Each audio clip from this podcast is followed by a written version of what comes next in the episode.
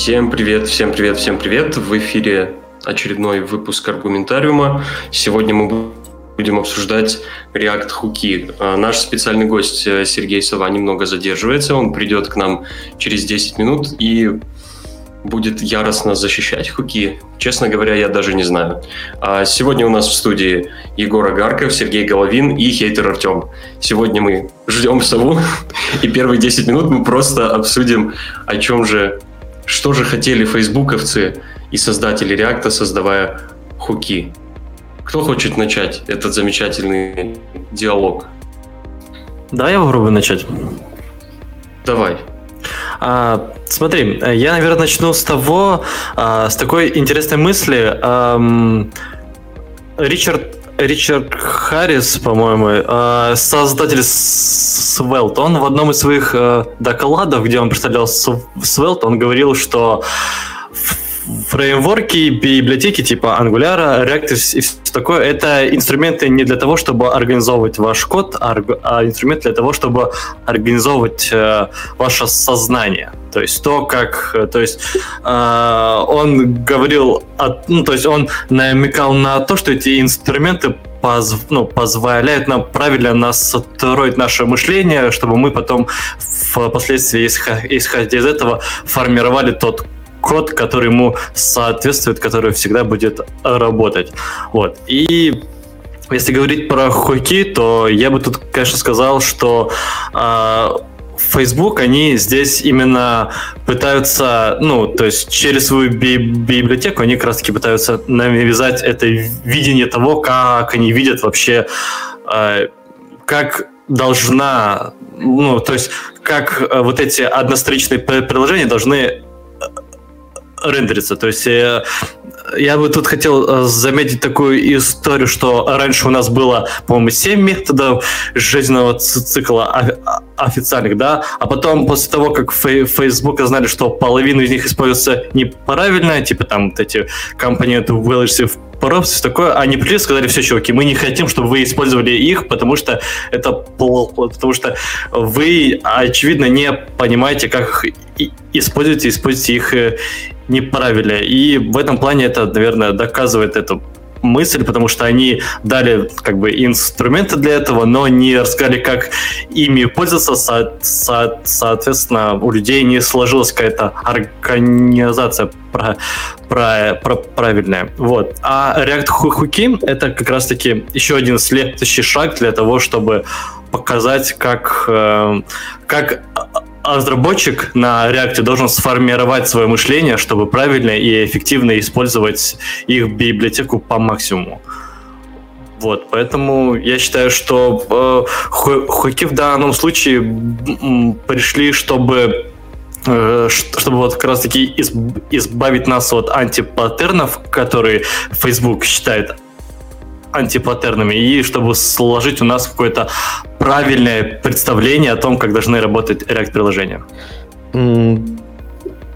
Это интересная точка зрения на проблему. Мне кажется, вот э, то, что ты сказал, то, что Facebook э, дали какой-то API и им не на, начали неправильно пользоваться, это не совсем правда. То есть в том плане, что э, не пользователи виноваты все-таки, а Facebook в том, э, то, что они не очень хорошо продумали свой API.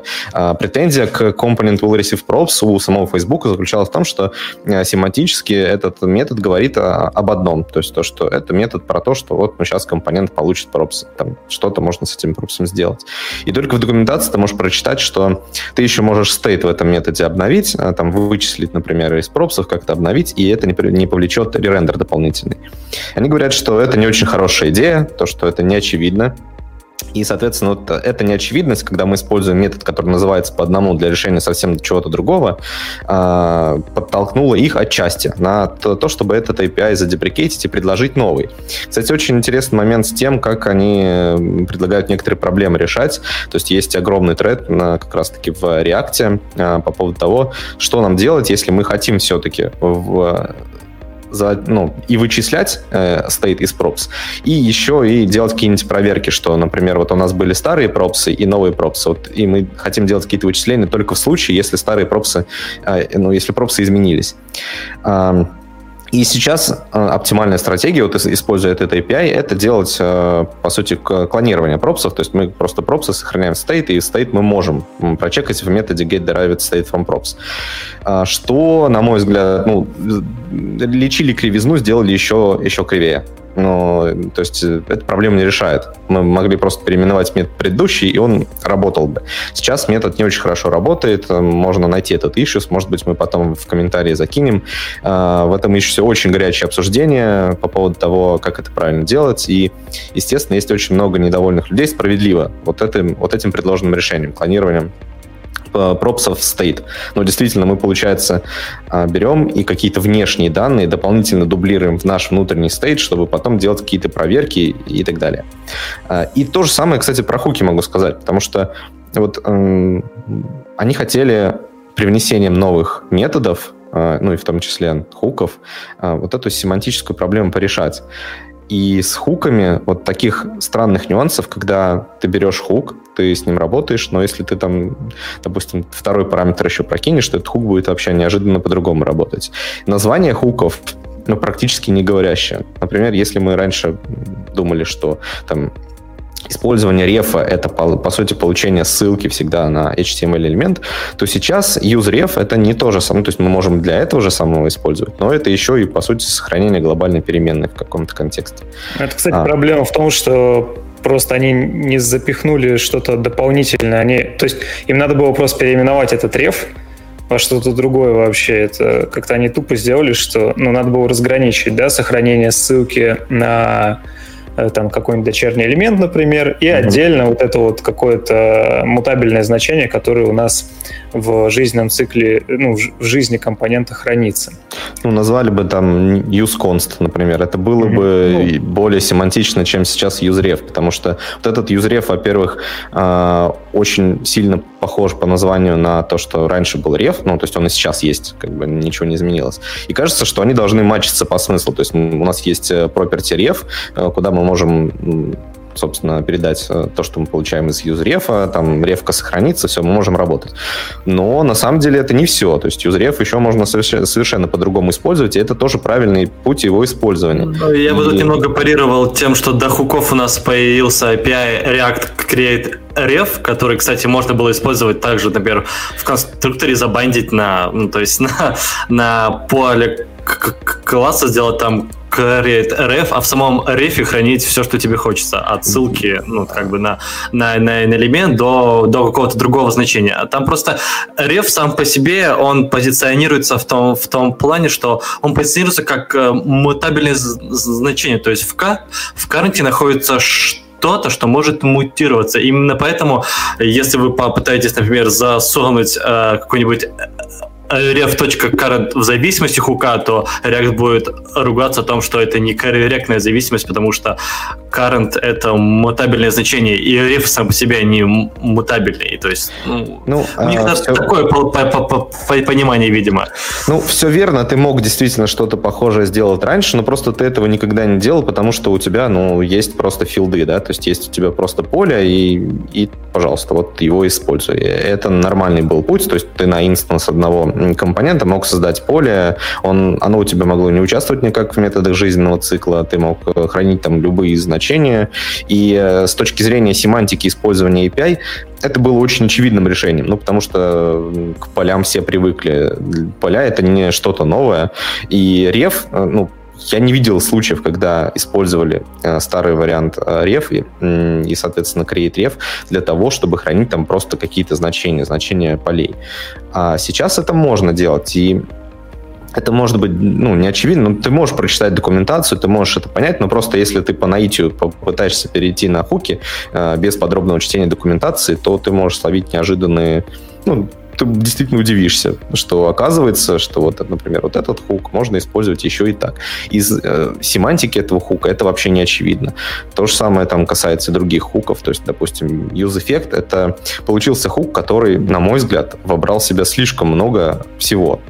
То есть, если раньше мы могли четко разделить э, то, что мы хотим вообще делать, логику нашу, там, допустим, непосредственно какой-нибудь компонент did mount, unmount и так далее, мы явно понимали, что вот здесь мы это можем сделать, то UseEffect теперь позволяет делать то же самое, но довольно странным способом. И в принципе... Он в себе, получается, совместил сразу три метода жизненных циклов, да? да? View Mount, Unmount и uh, View Receive Props. Слушайте, а я вот хочу еще такую штуку рассказать. Э, э, как бы, ну, мы просто уже начали более конкретные вещи mm-hmm. говорить, а я хотел э, рассказать про какую-то более такую общую глобальную штуку. Я для себя ее ну, не то чтобы недавно, но в какой-то момент открыл, и, может быть, для кого-то это будет тоже интересно. А, на самом деле, э, вот особенно там начинающие реактор-разработчики, э, нужно понимать две очень интересных штуки, которые касаются React. Это pattern executor и dependency injection. Вот mm-hmm. такие умные слова. Э, во-первых, нужно очень важно понимать, что React — это такая штуковина, которая реализует pattern executor. Что это значит? Это значит, что мы описываем э, что-то, что мы хотим, чтобы было сделано, неважно, классом, хуком, неважно, мы просто создаем какой-то такой вот код какой-то описываем, который должен вроде как что-то сделать. Но мы этот код никогда не запускаем руками. Мы всегда говорим React, эй, React, запусти этот код. Каждый раз, когда мы э, причем это происходит даже не на уровне JSX, то, что у нас там JSX на самом деле транспилируется в React Create Element, в который передается тот описанный, описанная функция или класс, который мы сделали. Нет, э, это происходит на самом деле вообще в момент вызова рендера, э, ну там, если, ну, например, э, брать библиотеку React DOM или еще какую-то. И фишка в том, что тут, ну, вот опять же, надо понимать две вещи. Первое, это то, что мы никогда сами не управляем тем, э, как, кто, когда вообще работает, запускается у нас вот компонент или функция, а этим управляет React. И смотрите, э, он, это первое, то, что паттерн экзекьютор реализует React, а второе, это то, что он не просто управляет запуском, он еще хранит какое-то состояние и пробрасывает его. Там, например, пропсы от родителей, да, то есть это уже dependency injection конкретный. У нас компонент, он не просто запущен, ну, как бы его методы жизненного цикла не просто вызывают его, если это функция, не просто вызывают функцию, ее вызывают в определенном контексте, и этот контекст контролирует всегда React.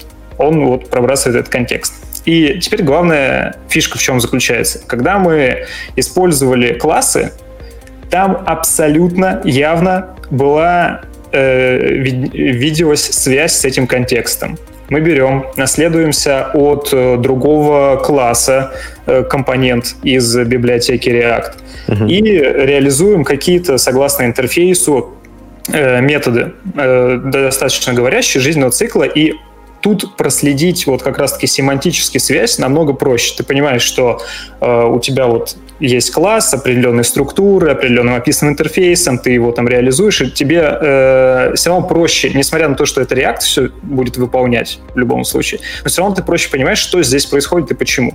Когда мы используем хуки, это на самом деле немножко взрывает мозг, потому что с хуками связь с контекстом очень сильно теряется. То есть тебе э, нужно понимать, что когда ты используешь хук, это, ну, что это за конструкция вообще, что это за волшебная конструкция, почему, по какой причине, когда ты в обычной функции пишешь вызов другой функции, у тебя он может в зависимости от лайфсайкла работать так или иначе, что этим лайфсайклом управляет... Еще в зависимости от переданных параметров, кроме того. Переданных параметров, да. То есть, ну, перед, переданных параметрах любая функция работает так или иначе в зависимости от переданных параметров. Но тут ну, у нас еще тут не логика работы, а именно действительно, по сути, кон- э, лайфсайкл выполнения этой функции. То есть, если бы у тебя явная логика, ты прокидываешь параметры, ты их используешь, и ты видишь логику, что она меняется в зависимости от параметров. А там ты можешь только, ну, ты должен знать, понятно, из документации, но, в принципе, визуально ты смотришь на код, и прямой связи параметров, а, прямой связи а, между параметрами и ходом выполнения функции нет. И причем да, еще, то кроме того, еще зависит от возвращаемого значения тоже. Не просто нет, его вообще невозможно никак увидеть. То есть визуально он совершенно, этот контекст никак не отображается. Если в компоненте, э, который наследуется от, от э, класс, который мы четко видим, что э, вот название метода, мы знаем, когда он вызывается, то когда мы описываем, и он, ну, как бы не вызовется в другое время, то когда мы описываем хуки, они у нас вызываются всегда. Вообще просто они постоянно вызываются, и мы уже должны зачем-то, ну, там, runtime проверки какие-то дополнительные добавлять. Runtime проверки. То есть мы должны писать код, э, который будет работать в runtime е для того, чтобы понять, а что у нас вообще сейчас в этой функции происходит, в каком контексте она была вызвана. Ну, то есть это как-то странно. Хотя до этого Артем, мы просто Артем, Артем, ну, Артем. декларативнее как-то на самом деле в этом плане получалось. Артем, сохрани этот самый, сохрани э, состояние праведного гнева на плохой интерфейс и API, не теряя его ни в коем случае, потому что нам нужно прерваться и сказать привет Сергею, который присоединился к нам. Э, Сергей Сова снова с с, не снова, господи, теперь с нами. Он помахал вам рукой, вы его увидели и познакомились. Мы будем называть его просто Сова, чтобы вы не путались между двумя Сергеями. Вот. Да, всем привет. Привет. Ну, что, у тебя два микрофона? Ну, Непонятно, больше лучше. работает лучше. И на обоих есть поп-фильтры. Это же отлично. Так, мне кажется, чуть-чуть поближе его нужно пододвинуть, как-то тиховато тебя слышно. Так, какой лучше слышно, этот или этот? Ух ты. А их Какой-нибудь оба хорошо бы пододвинуть или один из них. Окей. Так лучше? Ну, окей. Чуть-чуть, да. Ну ладно. Я думаю, что все хорошо. Сергей, раз ты присоединился к нам, расскажи нам, что ты, что ты думаешь о хуках как о явлении вот, какие ассоциации и эмоции они вызывают у тебя? Ну, по мне, хуки это достаточно такое упрощение по сравнению с тем, что есть в классах. Ну, типа, мы в классах писали всю эту логику, размазывая между методами. Там у нас были какие-то компоненты did mount, did update, если нам нужно было зависеть от э, пропсов и выполнять какую-то логику. Хуки нам позволили просто абстрагироваться от, этого, от этой, всей, всех этих процессов, не думать о том, когда нам выполняется какая-то логика, а просто привязаться к тому, что мы хотим сделать. Грубо говоря, выполнить какой-то эффект, когда у нас поменялись данные. И по мне, хуки решают эту проблему просто отлично. То есть мы просто читаем функцию сверху вниз, и мы понимаем, когда что выполняется. Для меня это упрощение, но которое не решает всех проблем, а иногда добавляет новое.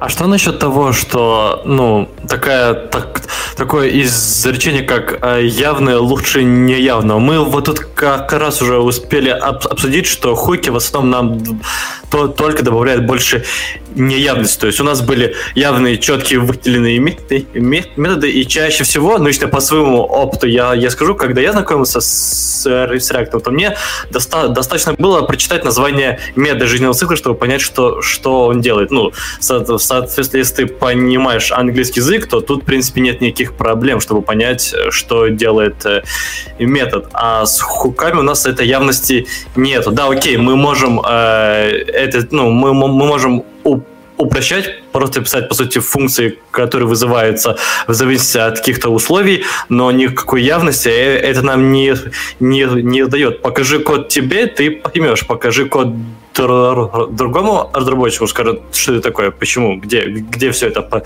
как все это выполняется.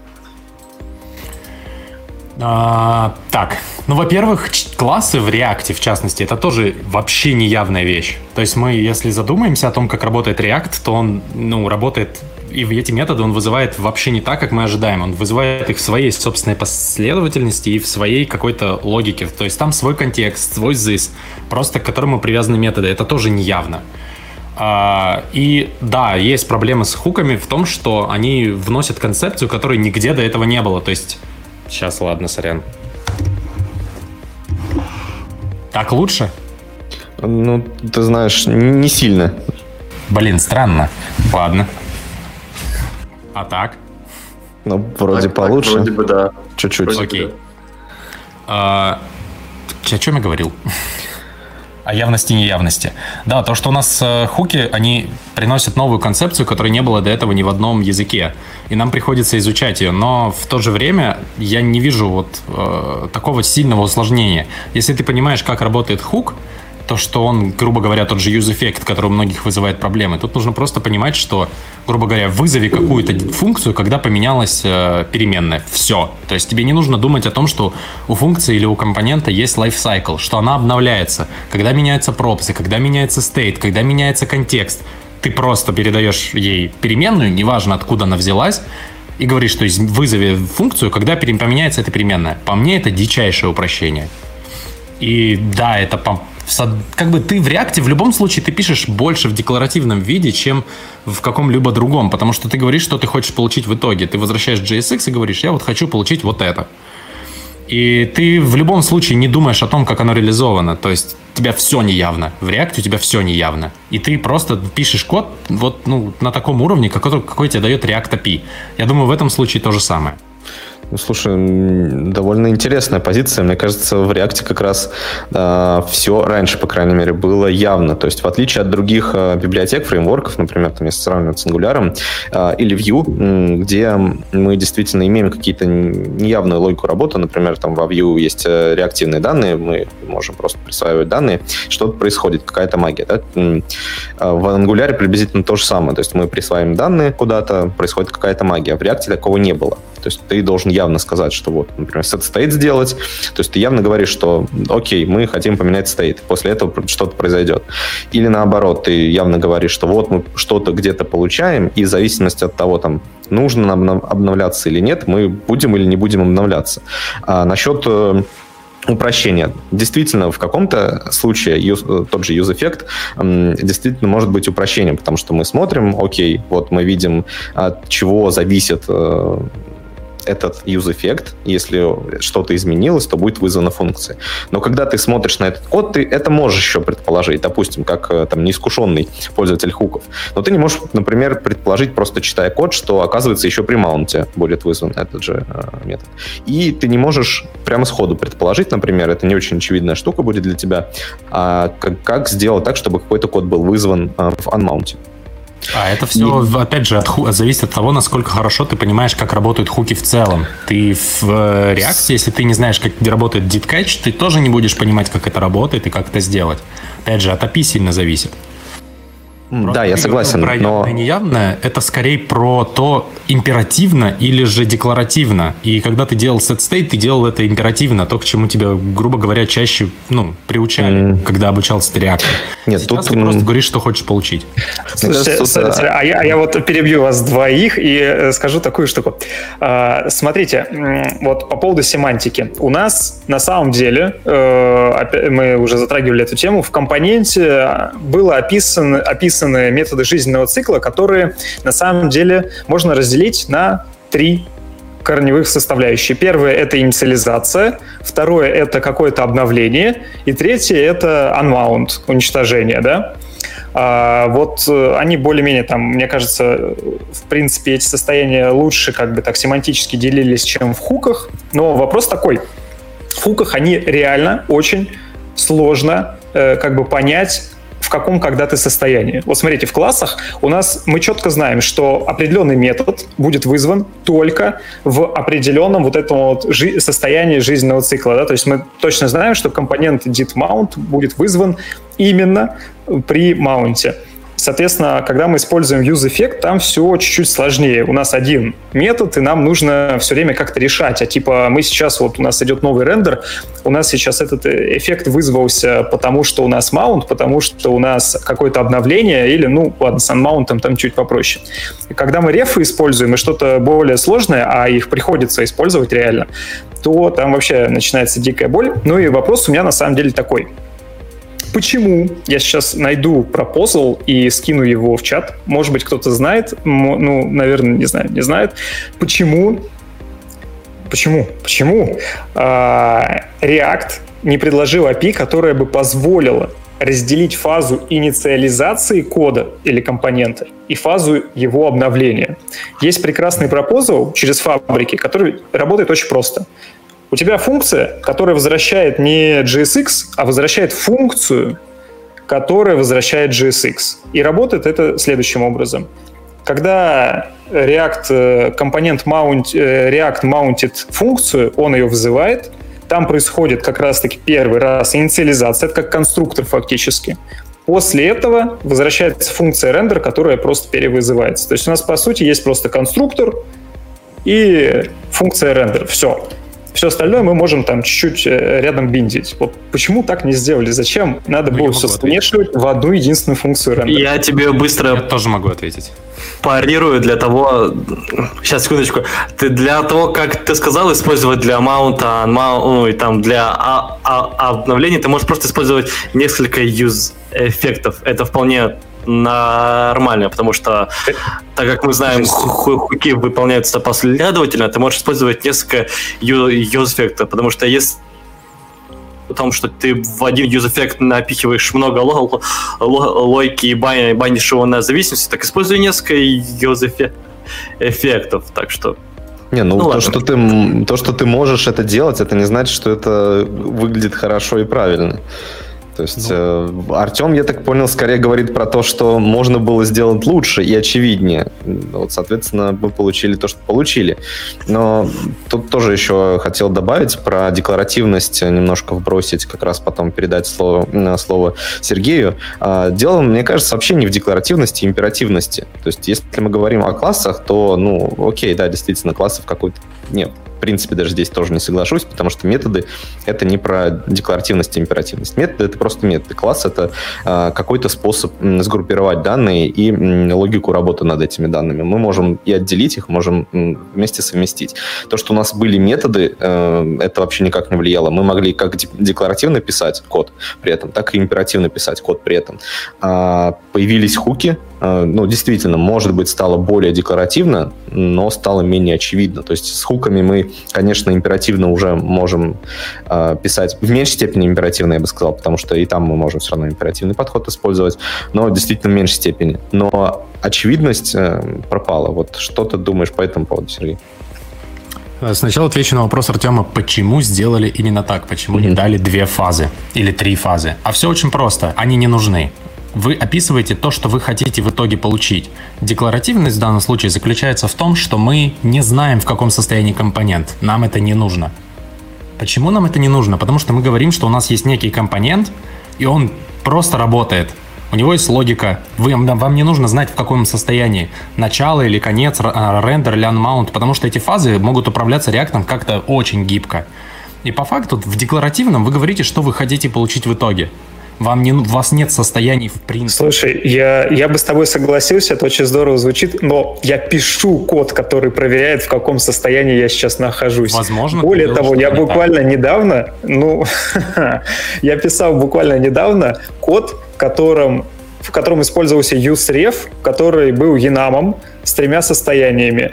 Uh, mounted, mounted над actual, когда у нас там прилетел апдейт до того, как мы примаунтились, но уже сработал как бы конструктор. И там не mounted, короче. Но смысл в том, что я реально пишу код, который все это проверяет. В принципе, в основном, когда мы пишем очень простые вещи, когда мы просто мы берем use state и там туда-сюда input update, это не нужно делать, да, я согласен. Но как только ты начинаешь делать... То есть, мне кажется так, простые вещи стало делать просто, да. Но сложные вещи стало делать реально сложнее.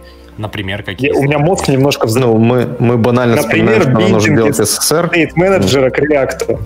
Ну, даже а, еще банальнее. Вот сервер-сайт рендеринг добавляем, и все уже теряется простота. Мы уже должны об этом думать. Мы должны понимать, что вот этот код сможет выполниться в браузере, а вот этот не сможет выполниться в браузере. Вот этот а, код нам нужно выполнить подожди. до маунтинга, а вот этот код мы уже хотим выполнить после маунтинга. А, ну, во-первых, SSR это вообще отдельная тема, которая с хуками, там прям очень много бадхерта вызывает, судя по тому, как используют его на серверном рендеринге. Тут я вообще не буду лезть, потому что там прям свои проблемы, которые решать классическими способами, которые вот предлагает React, очень больно. Но э, есть две вещи. Есть и клиентский код, который ты пишешь, когда ты реализуешь приложение, а есть библиотечный код, который клиенты никогда не видят.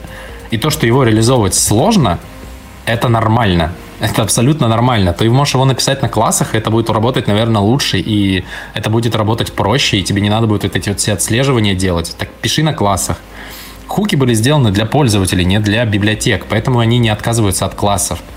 Потому что классы нужны в некоторых случаях. Когда ты, например, пишешь редактор, э, ну, rich text editor, тебе нужны биндинги к этому редактору, который императивный, на классах и так далее. Ты используешь React классы но в 99% компонентов ты легко можешь написать на хуках, потому что у нас есть тяжелый проект сейчас, И он весь написан на хуках без одного класса, потому что нет кейса, когда нужны прям классы. Ну, кроме DidCatch, который, кстати, там в единственном месте, наверное, обернут.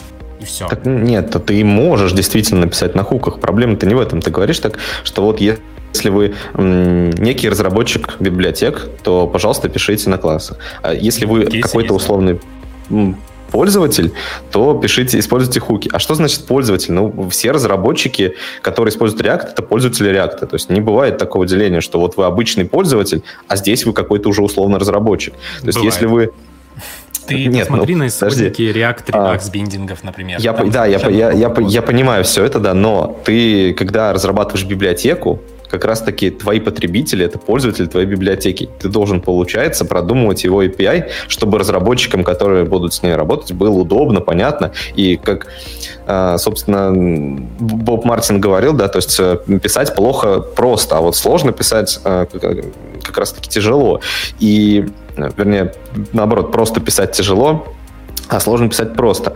И вот это прекрасный пример. То есть мы получаем некий API, на котором написать э, можно действительно очень какую-то а, простую штуку э, ты можешь написать при помощи этого API, но сложную тебе уже становится очень сложно писать, а этого не должно быть. То есть так, так, э, это пример плохого API. Ну, есть- я все равно не согласен, потому что у сложности есть два понятия, как сложность в реализации и сложность в использовании. Это раз. И сложность типа там от того, что много элементов мы нас собрали вместе и получился сложный алгоритм, или просто сложный алгоритм даже в понимании этого. То есть, Мгм. и вот тут, тут очень много разных вещей можно привести в пример. Но, опять же, есть очень сложные вещи, которые можно, ну, в смысле, из многих компонентов состоят, которые легко реализовать на хуках, если правильно относиться к э, декларативности. То есть я видел, что многие используют userf и там, где они не нужны, к примеру. Ну, может А, быть, они просто не понимают, почему, ну, к- что они здесь не нужны, например. Знаете, а это кстати, понимание я бы вот, непонимание? наверное, до меня вот только сейчас начало доходить, что, смотрите, есть очень классный пример в Твиттере. Сейчас я тоже его найду, скину в чатик ютубовский, Э, когда показывают, на самом деле таких уже примеров несколько, показывается, что вот у нас какая-то логика раскидана по компоненту, и мы переписываем ее на хуки, и она прям так очень красиво, классно меняется, что у нас, например, компонент отвечает за несколько бизнес-кейсов. И, ну, например, э, у нас форма с инпутами, и у нас один бизнес-флоу — это инпуты, как-то собрать, ав- ну, реагировать на изменения инпутов, а другой бизнес-кейс — это unsubmit, э, или там кнопка validate, не знаю, неважно. То есть есть перечень бизнес-кейсов. И вот на хуках реально удобнее, ну, как-то лучше э, реализовывать как раз-таки вот этот вот перечень бизнес-кейсов, потому что ты можешь эти бизнес-кейсы сгруппировать. Ты можешь вместе написать use state, use effect, который относится к одному кейсу, и отдельно где-то написать use case, use state, use effect к другому бизнес-кейсу. Это намного лучше читается реально, и с этим комфортнее. Но что получается? мы смогли сгруппировать бизнес-кейсы, но мы теперь разбили э, техническую составляющую этих кейсов вот как раз-таки по ну, их там месту объявления. То есть если раньше у нас э, был э, с конструкт э, с классовыми компонентами э, фокус на технической составляющей, именно на методах жизненного цикла. У нас есть один единственный компонент did mount, у нас есть один единственный компонент mount и так далее то сейчас мы, соответственно, это разбили. Удобней реализовывать бизнес-фичи, они лучше группируются и ну, нагляднее получаются. Но неудобней, когда у нас эти бизнес-фичи э, друг от друга зависят, и как-то э, связаны между собой в плане как раз-таки методов жизненного цикла. Вот я как раз, ну, говорю, делал недавно большой хук на там, подключение стора и э, решение перечня edge-кейсов, и получалось, ну, реально лапша какая-то. У меня было там, наверное, два или три юзрефа, которые хранили мутабельное состояние, друг друга перепроверяли там туда-сюда, там просто, ну, код, в котором как бы реально он содержит в себе какие-то скрытые контексты, что я там заиспользовал этот хук так, потому что он там не только одну проблему решает, но и другую. А если я его перепишу, то у меня появится в другом месте проблем. И этот код довольно сложно документировать как-то, то есть, ну, писать сложно, точнее, а если, э, чтобы он понятный был, нужно достаточно большую документацию к нему писать, описывать, что я тут сделал вот это, потому что вот это вот так вот работает. Ну и в принципе, на самом деле, конечно, в большинстве своем обычные пользователи пишут именно какие-то бизнес-фичи. Они не реализуют какие-то технически сложные там, хуки, которые решают какие-то сервисные проблемы. Но как только ты за это берешься, вот я на своем примере реально испытываю немножко боль. И Конечно, хотелось бы в каком-нибудь идеальном пони мире, чтобы было удобно решать и одну проблему, и другую. И бизнесовые фичи удобно писать, и какие-то технически связанные вещи описывать удобнее и комфортнее. Да, действительно, так хотелось бы. Все, все прям замолчали. Действительно, хотелось бы именно так. Э, не очень понятно, почему, на, ну, на мой взгляд, над API хуков не очень так хорошенько подумали и сделали много неочевидных вещей. То есть просто Пример. само API тебя подталкивает к использованию каких-то странных э, конструкций, которые не очевидны сами по себе. То есть, э, ну, тут я согласен с Сергеем. Сейчас будет еще один, наверное, э, поинт о том, что нужно читать документацию. Документацию читать нужно. И правильно, да, если вы понимаете, как это работает, это замечательно. Но просто само по себе концептуально, вот как, как оно должно быть взаимосвязано, где что происходит, визуально, вот когда ты просто код видишь, оно никак не выделено. То есть у тебя нет никакого там точки точного понимания, а где же здесь вот произойдет, вот э, в какой момент выполнится вот этот код. И ничего тебе в плане API не подсказывает, то есть, что вот этот код выполнится вот в такой-то момент. И, соответственно, контроль происходящего в коде у тебя становится очень таким зыбким. А, действительно, какие-то простые бизнесовые штуки писать стало проще, потому что, как Артем заметил справедливо, ты можешь разделить на просто разделить на бизнес, бизнес-логику на условные слои, где у тебя отдельный стейт для каждой части бизнес-логики, отдельные эффекты, которые вообще никак не взаимосвязаны, друг другу не мешают. И это все замечательно до, до тех пор, пока мы не сталкиваемся э, с кейсами, когда как раз-таки они должны как-то взаимодействовать. И когда есть зависимость между состоянием а, одного состояния от другого состояния, может быть действительно проблема проектирования, но это бывает. И ну, в классических случаях ты там мог придумать, как это обойти при помощи хранения просто в полях класса там, и перепроверки этих полей. А в случае с хуками иногда приходится очень какие-то странные вещи делать. Там, сохранять что-то рефами, а потом в use-эффектах делать дополнительные проверки, а, что-то при этом еще проверять, что у нас в use-рефе ничего не изменилось или изменилось, а если не изменилось, то делать одно, если изменилось, то делать другое. Еще не очень очевидно, в какой момент это может произойти, ну и, и так далее. То есть и просто когда ты этот код читаешь, как э, говорил Сергей, сверху вниз, то вот этого чудесного ощущения, что все тебе понятно и все просто, не появляется. Слушайте, а вот э, какие есть на самом деле, какие могут быть альтернативы? Мы сейчас просто ну, немного накинули, конечно же. А какие у нас есть альтернативы? То есть э, я вот вопрос к Сергею Сове э, по поводу... Я знаю, что ты очень много писал на рекомпоузе, и тебе вот прям реально лучше стало на хуках писать э, после рекомпоуза. То есть мне кажется, API рекомпоуза достаточно хорошая. Проблема единственная в том, что в реактовском, реактовских дефтулзах у нас лесенка появляется. Но вот если не считать эту лесенку, то сам рекомпоуз, он достаточно прикольный API предоставляет, и на нем ну, достаточно декларативно все описывается. Вот, э, соответственно, у нас есть обычные классы, у нас есть recompose, у нас есть э, хуки, еще у нас есть focal, это вообще дикая штука, короче, это когда мы вместо значений э, observable используем, то есть мы там передаем не value, какой-то там string, число или что мы обычно в дом засовываем, а обсервер, который там под капотом раскрывается, это через патчинг реакта реализуется. Ну, Какие... Вот у меня два вопроса э, к Сергею, э, что скажешь по поводу рекомпоуза? Хотел бы ты вернуть себе рекомпоуз просто без лесенки? И второй вопрос, э, есть ли у нас вообще альтернативы и куда мы идем? Ну, для начала я все-таки хотел бы коснуться той темы, что у нас хуки — это не очевидно. А, я писал на рекомпозе, и я писал на нем ровно в таком же стиле, в котором я пишу сейчас на хуках. У меня есть кусочек э, блок с логикой, где описывается также декларативно в начале функции все эти нужные, нужные мне стейты, все эти эффекты по факту те же самые. Э, они же идет описание компонента, какие-то условия. И вот когда нужно связывать два хука бизнесовых, есть такая штука, как композиция хуков. То есть ты можешь в один хук передать другой. И проблема полностью исчезает. Я вообще, у меня типа хуки в компонентах вызова хуков, они занимают 5-6 строчек. Потому что ты занимаешься декомпозицией, ты занимаешься выносом одного куска хука, смотришь, кода много, он сложный. Ты берешь его из компонента, вытаскиваешь, вставляешь в другое место. Рекомпоз тебе это позволял сделать, но в нем терялась одна простая такая вещь, как это переменные. Ты не мог объявить в рекомпозе, взять и объявить переменную. Но по по потерять какой-то пропс, потому что он же их переписывает типа сверху вниз, одни пропсы накладываются на другие, на третьи, ты легко мог потерять данные, когда ты взял и закомпозил два каких-то хока. И эту проблему для меня решили хуки. То есть, хотел бы я вернуть себе рекомпоз? Ну, нет. Использую ли я сейчас хуки? Да, потому что хоки, потому что они, ну, помогают решать некоторые проблемы. Ну, типа как делают приватные роуты. Типа того. Так, а какая альтернатива? Вот если бы она была?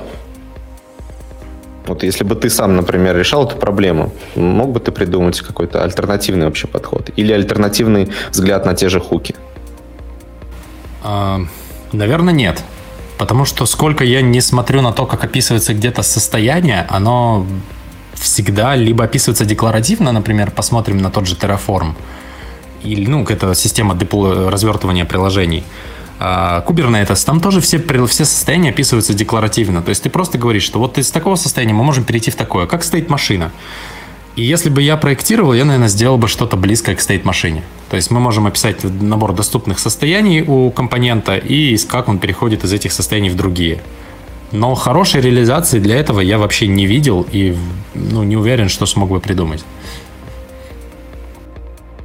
а нужна ли там вообще стоит машина? То есть там же все-таки есть определенная последовательность, там нет никакой сложной зависимости одного состояния от другого, и условно череды, да, там, когда у нас есть несколько э, прошла одна цепочка, да, там, и из-за этого там триггерится уже что-то одно. Если там в другой последовательности что-то прошло, пришло к одному состоянию, триггерится что-то другое. Здесь же есть просто последовательное выполнение какого-то кода в, в определенной ситуации. Там, э, те же методы жизненного цикла, они были простые как тапок. То есть у нас есть просто последовательное выполнение этапов жизненного цикла.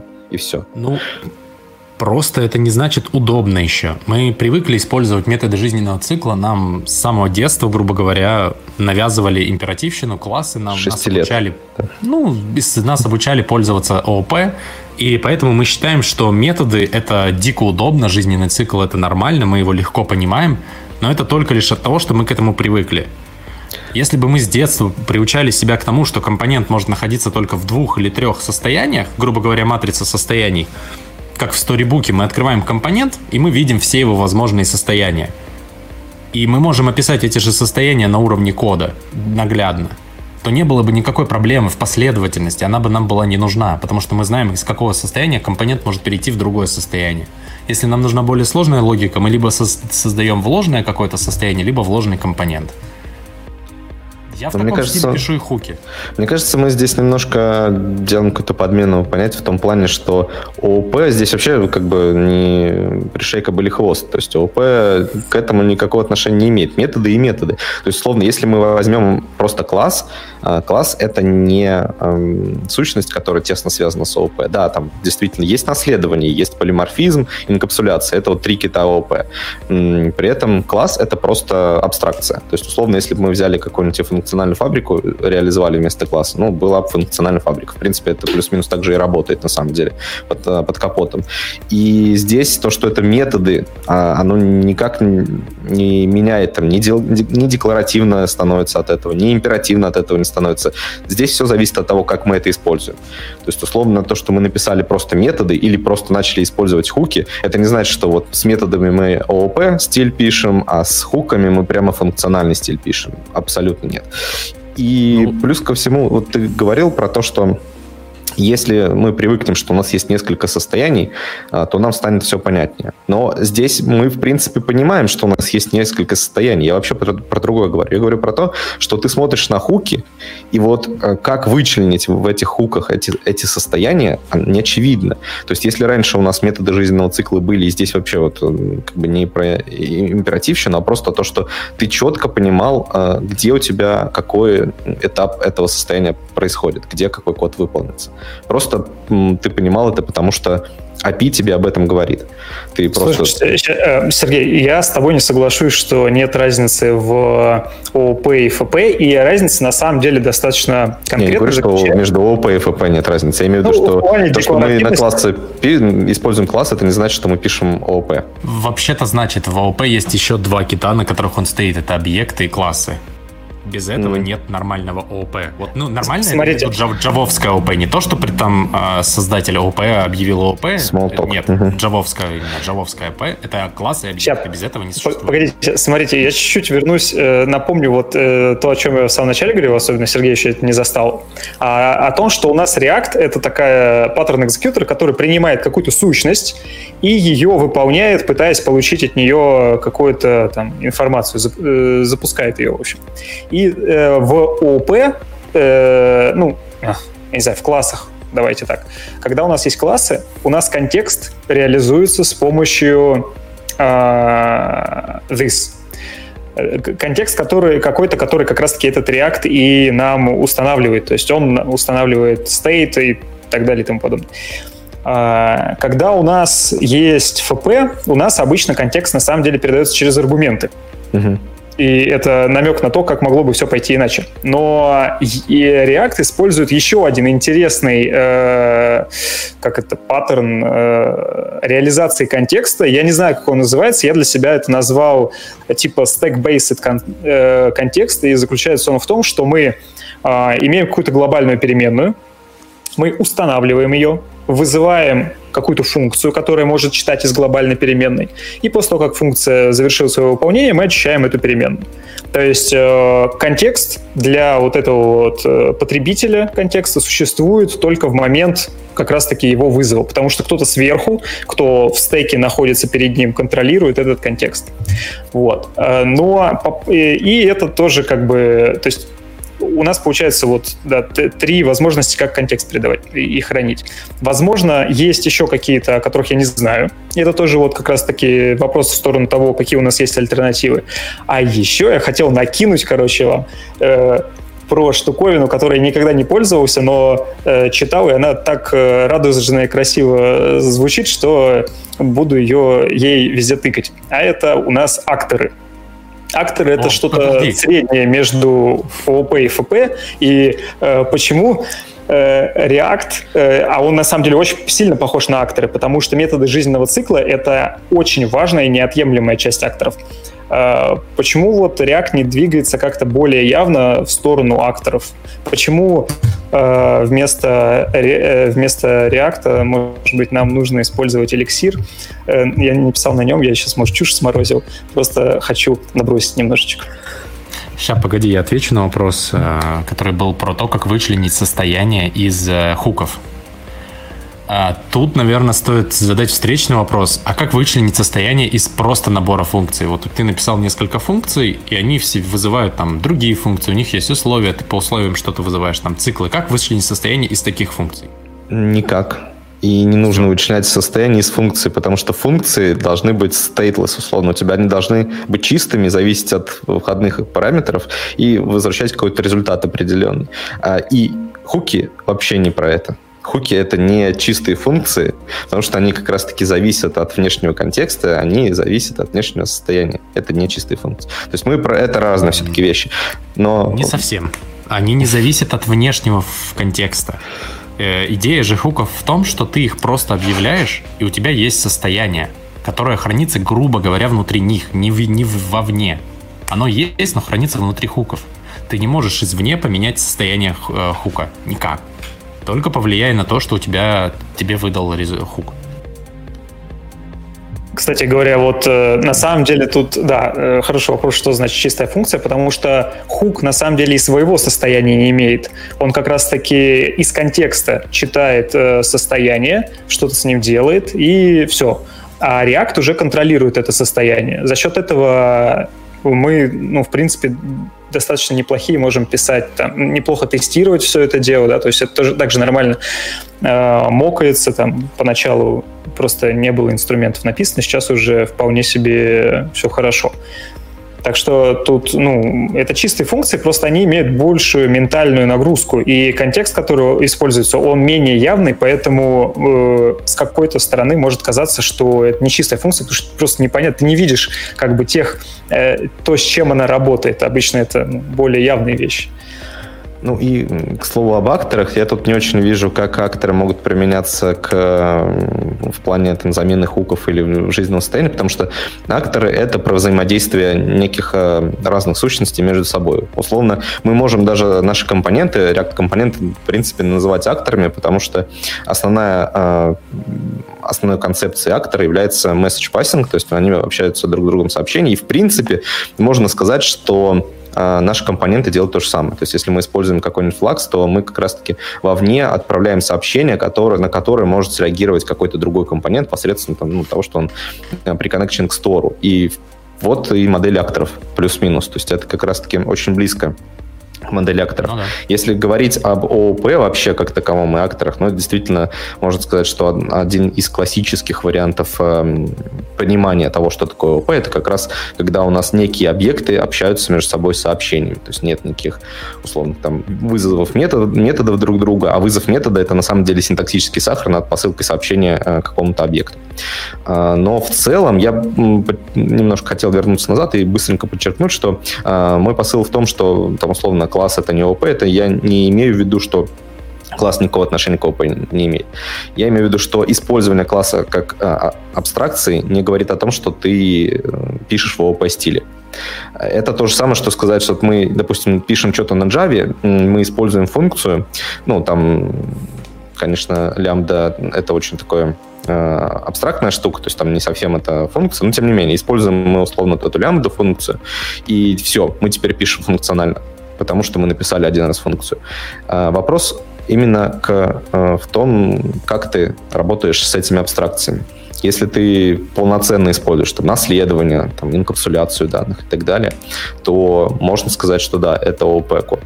Но сам по себе класс от которого ты наследуешься в React, и потом имплементируешь эти методы, он не подталкивает тебя к повсеместному использованию ООП-подхода. Ты один раз написал имплементацию методов, и внутри ты как раз компоненты ты композируешь, ты используешь как раз подход функционального программирования. Между собой компоненты... Ну, это в какой-то момент начали композировать, а поначалу-то... До самого начала. Ты просто... Ты же были. Нет, ты же почему ты вкладываешь один компонент в другой. Это композиция. Это ну, это было потом. То есть сначала... Да нет, с самого, начала, да нет, с самого начала было. То есть нет. Э, сразу начали именно так писать. Ну как, children, компоненты children. и задумывались для того, чтобы ты их мог композировать. Не, сначала, ну, это да, но при этом очень много первого кода на React писалось с миксинами и наследованием. Ну, ну ладно, потом мы, да, от этого ушли. Я видел такой код, но чтобы прямо это было какое-то повальное явление, к счастью, нет. По поводу акторов, э, ну, React, я думаю, акторы вообще не нужны по факту, если задуматься. Он же просто занимается view. Но если говорить о том, как мы работаем с данными, то мы уже используем акторы. Тот же Reatom или эффектор — это самые настоящие акторы. У тебя есть store, у тебя есть сообщение. Ты между ними отсылаешь сообщение. Ну, нет, да, кстати, ну, там нет, э, метод, нет э, а, у акторов очень важно как раз-таки наличие жизненного цикла, и поэтому React в какой-то степени даже, может быть, все-таки ближе к акторам, чем э, как, какой-то mm. просто message passing, вот этот вот. Ну, я не и... уверен, что там прям это обязательный критерий актора, что у него есть жизненный цикл. Спека, а, в спеке тоже... написано. Ну, в спеке а, какой-то реализации акторов, чего? возможно, да, в спеке чего? Э, акторов в эликсире, возможно, потому что акторы — это же просто концепт, и есть несколько, много реализаций акторов. В Скале есть свои акторы, в эликсире свои, в Erlang, ну, в Erlang и в эликсире, наверное, плюс-минус ну, одно и то же. Я но... читал вроде, на самом деле, просто на Википедии, но как раз-таки есть обобщенная там, это... Mm-hmm ну, может быть, может что быть. актор, у него там есть родитель, ребенок, такой-то контроль, причем там даже описывается, как именно обработка ошибок должна осуществляться, или там несколько их э, этих Не-не-не-не. вариантов. Это же математическая модель, в ней нет состояний. В математике нет состояний. Ты просто... Ну, Артем, наверное, скорее ближе... Ну, то, что ты описал, Артем, это очень похоже на модель акторов э, в Erlang. То есть там действительно есть, э, условно, актор, э, который родитель, есть потомок, э, это, собственно, родитель может контролировать э, состояние потомка, там, в случае ошибки он может его перезапускать или различные стратегии перезапуска выполнять и так далее. Там есть целая модель OTP, типа есть целый фреймворк, который позволяет работать как раз-таки с этими акторами. Я пробовал писать на Actix, который на расте акторы предоставляет. И вот методов жизненного цикла там нет от слова совсем. Есть э, некий актор, есть сообщение. Мы просто можем его переслать и дальше с этим что-то делать. Собственно, на этом вся концепция заканчивается. То, что они работают параллельно в разных тредах, вот это вот основная идея. Ну, давайте вернемся все-таки к нашим хукам. Сергей, как ты считаешь, а, стоит ли бежать, все переписывать на хуки вместо методов жизненного цикла? Нет, нет, ни в коем случае. Зачем? Если что-то хорошо работает, и это не нужно как-то трогать, и, окей, не надо, я это не трогаю, не переписываю. А новый код? А Вот я, кстати, не код согласен. ты Я думаю, что нужно писать, переписывать на хуки, потому что если посмотреть на экосистему, то она вся на хуках. Просто Recompose сразу взяли и задеприкейтили. Просто библиотека, которой пользовались просто ну, тысячи людей, прям десятки тысяч людей пользовались Recompose, все, он deprecated. И там написано «используйте хуки». На самом деле потом, э, может быть, сейчас его уже раздеприкейтили, так сказать, потому что все-таки куча легаси кода. Но сейчас глобальная, колоссальная тенденция к тому, что вся экосистема переходит на хуки, и э, часть нового кода э, не пишется с поддержкой классов, и часть старого кода на классах переписывается на хуки. Поэтому, конечно, хорошо бы сказать, что и React Тима сказала, что классы мы все еще поддерживаем, и можно писать на классах, но, Но по они факту не собираются- React не очень так получается. Ну, Ну, да, я плюс еще... так, что, типа, когда у меня есть э, задача, грубо говоря, коснуться какого-то компонента, который написан в старом стиле, я его, скорее всего, отрефакторю и перепишу на хуки. Но чтобы бежать и специально переписывать весь Мгм. проект на хуки, тупо ради этого, ну нет, это не принесет ни проекту, ни бизнесу никакой, никакого профита. Ну, то есть оно работает и работает хорошо. Я бы сказал, что, наверное, стоит на хуки переходить только потому, что, на мой взгляд, эм, Тима в React сделал один большой косяк, э, не очень хорошо заменив Component will receive props на методы, которые полноценно не решают то, что мог решать этот метод. И э, ну, это мы в самом начале э, объяснили, я рассказал про это. И комьюнити, многие были, естественно, недовольны. И, в принципе, если вот нет желания наступать на вот эти грабли, на вот эти проблемы, пытаться решать как-то проблемы оптимизации производительности путем клонирования пропсов state, то ну, тогда как раз можно пойти путем переписывания на хуки и от этой проблемы уйти. Слушайте, а у меня такое, наверное, заметка и интересно. Вот а, с, а, по поводу опт- оптимизации классовых компонентов у нас, мне кажется, более-менее все известно. То есть у нас там есть pure компонент, мы умело там умеем пользоваться вот в этих цих- цикла. А вот а, ты, Сова, сказал, что у тебя вроде как большой проект, у вас там много хуков, и вообще не, не было моментов, где бы вы использовали классы. А если у вас как, ну, я, я- если у вас проект как-то связан с производительностью, как вы добиваетесь какого-то пе- пе- перформанта? И были ли у вас какие-то замеры? Ну, то есть у тебя лично, то есть ты писал на классах, сейчас на хуках, и да, у нас там есть всякие особенности, типа use memo, use call, callback, мы просто можем обернуть ком- компонент в, в мемо, но вот как все это по удобству и по самому производительности, вот этот, мне кажется, вопрос мы еще не попробовали. У нас был момент, когда нужно было оптимизировать и замерять. То есть э, клиент пришел и говорит, мы хотим 60 кадров в секунду, чтобы это все рендерилось быстренько и хорошо. А мы можем там вывозим где-то 28 только. И это было прям странно изучать и понимать, как это все делать. Потому что сейчас обновили DevTools, и они вообще не могут нормально показывать, что когда обновляется вот этот э, флеш. С этим я согласен, да. И ты такой, типа, и что мне с этим делать? В итоге пришлось откатить DevTools, смотреть, что где обновляется, но по факту те же техники, что и с классами. Ты просто заставляешь компоненты меньше рендериться. И я заметил, что компоненты стали просто занимать в памяти больше места, это раз – и чуть-чуть медленнее рендерится, чем классы. Конкретных цифр не назову, но типа это не настолько чувствительно, чтобы ты такой типа нифига себе, мы переписали на хуки, оно стало все тормозить. Такого mm-hmm. нет. Но то, что это стало чуть-чуть медленнее, это, ну, я обратил на это внимание. Ну, я думаю, как для любого чего угодно нового, э, просто пройдет время, выработаются определенные подходы практики для того, чтобы использовать хуки э, так, э, чтобы получать максимальный результат в плане производительности. То есть, действительно, это довольно новая штука. Мало кто еще успел поработать и наработаться с этим API, но как только люди хорошенько так за это возьмутся, начнут что-то переписывать, и, во-первых, я думаю, еще э, будет какое-то изменение в этом API. То есть э, в любом случае сейчас поработают, поработают, появится какая-нибудь, может быть, новая версия и так далее, э, что-то изменится. Э, плюс ко всему, наверняка начнут уже писать статьи где-нибудь на медиуме и еще где-то там, не знаю, на хабре о том, как правильно готовить хуки. Комьюнити придет к определенному представлению о том, как это делать правильно, как это было, собственно, и с методами жизненного цикла. Потому что методы жизненного цикла точно так же сначала не, не было прям определенного э, какого-то руководства о том, что и для чего нужно использовать. Постепенно и документация в React е дорабатывалась, и они сами примеры приводили, где и когда что нужно использовать. Э, и комьюнити сами тоже, само комьюнити вырабатывало какие-то принципы работы с этими методами жизненного цикла. Со временем, просто уже, а времени прошло много, мы сейчас имеем огромную базу знаний, условно, э, о том, как делать правильно. Пройдет время, с хуками будет то же самое. Ну да, я согласен с этим. Я думаю, на самом Ислам? деле мы обсудили довольно, довольно много вопросов, связанных э, с хуками. Кстати, как правильно говорить, хуками или хуками? Я думаю, хуками. Крючками. Крючками. крючками. Да. По-русски крючками. Ты на чем пишешь? На крючках. На крючках. Ну хорошо.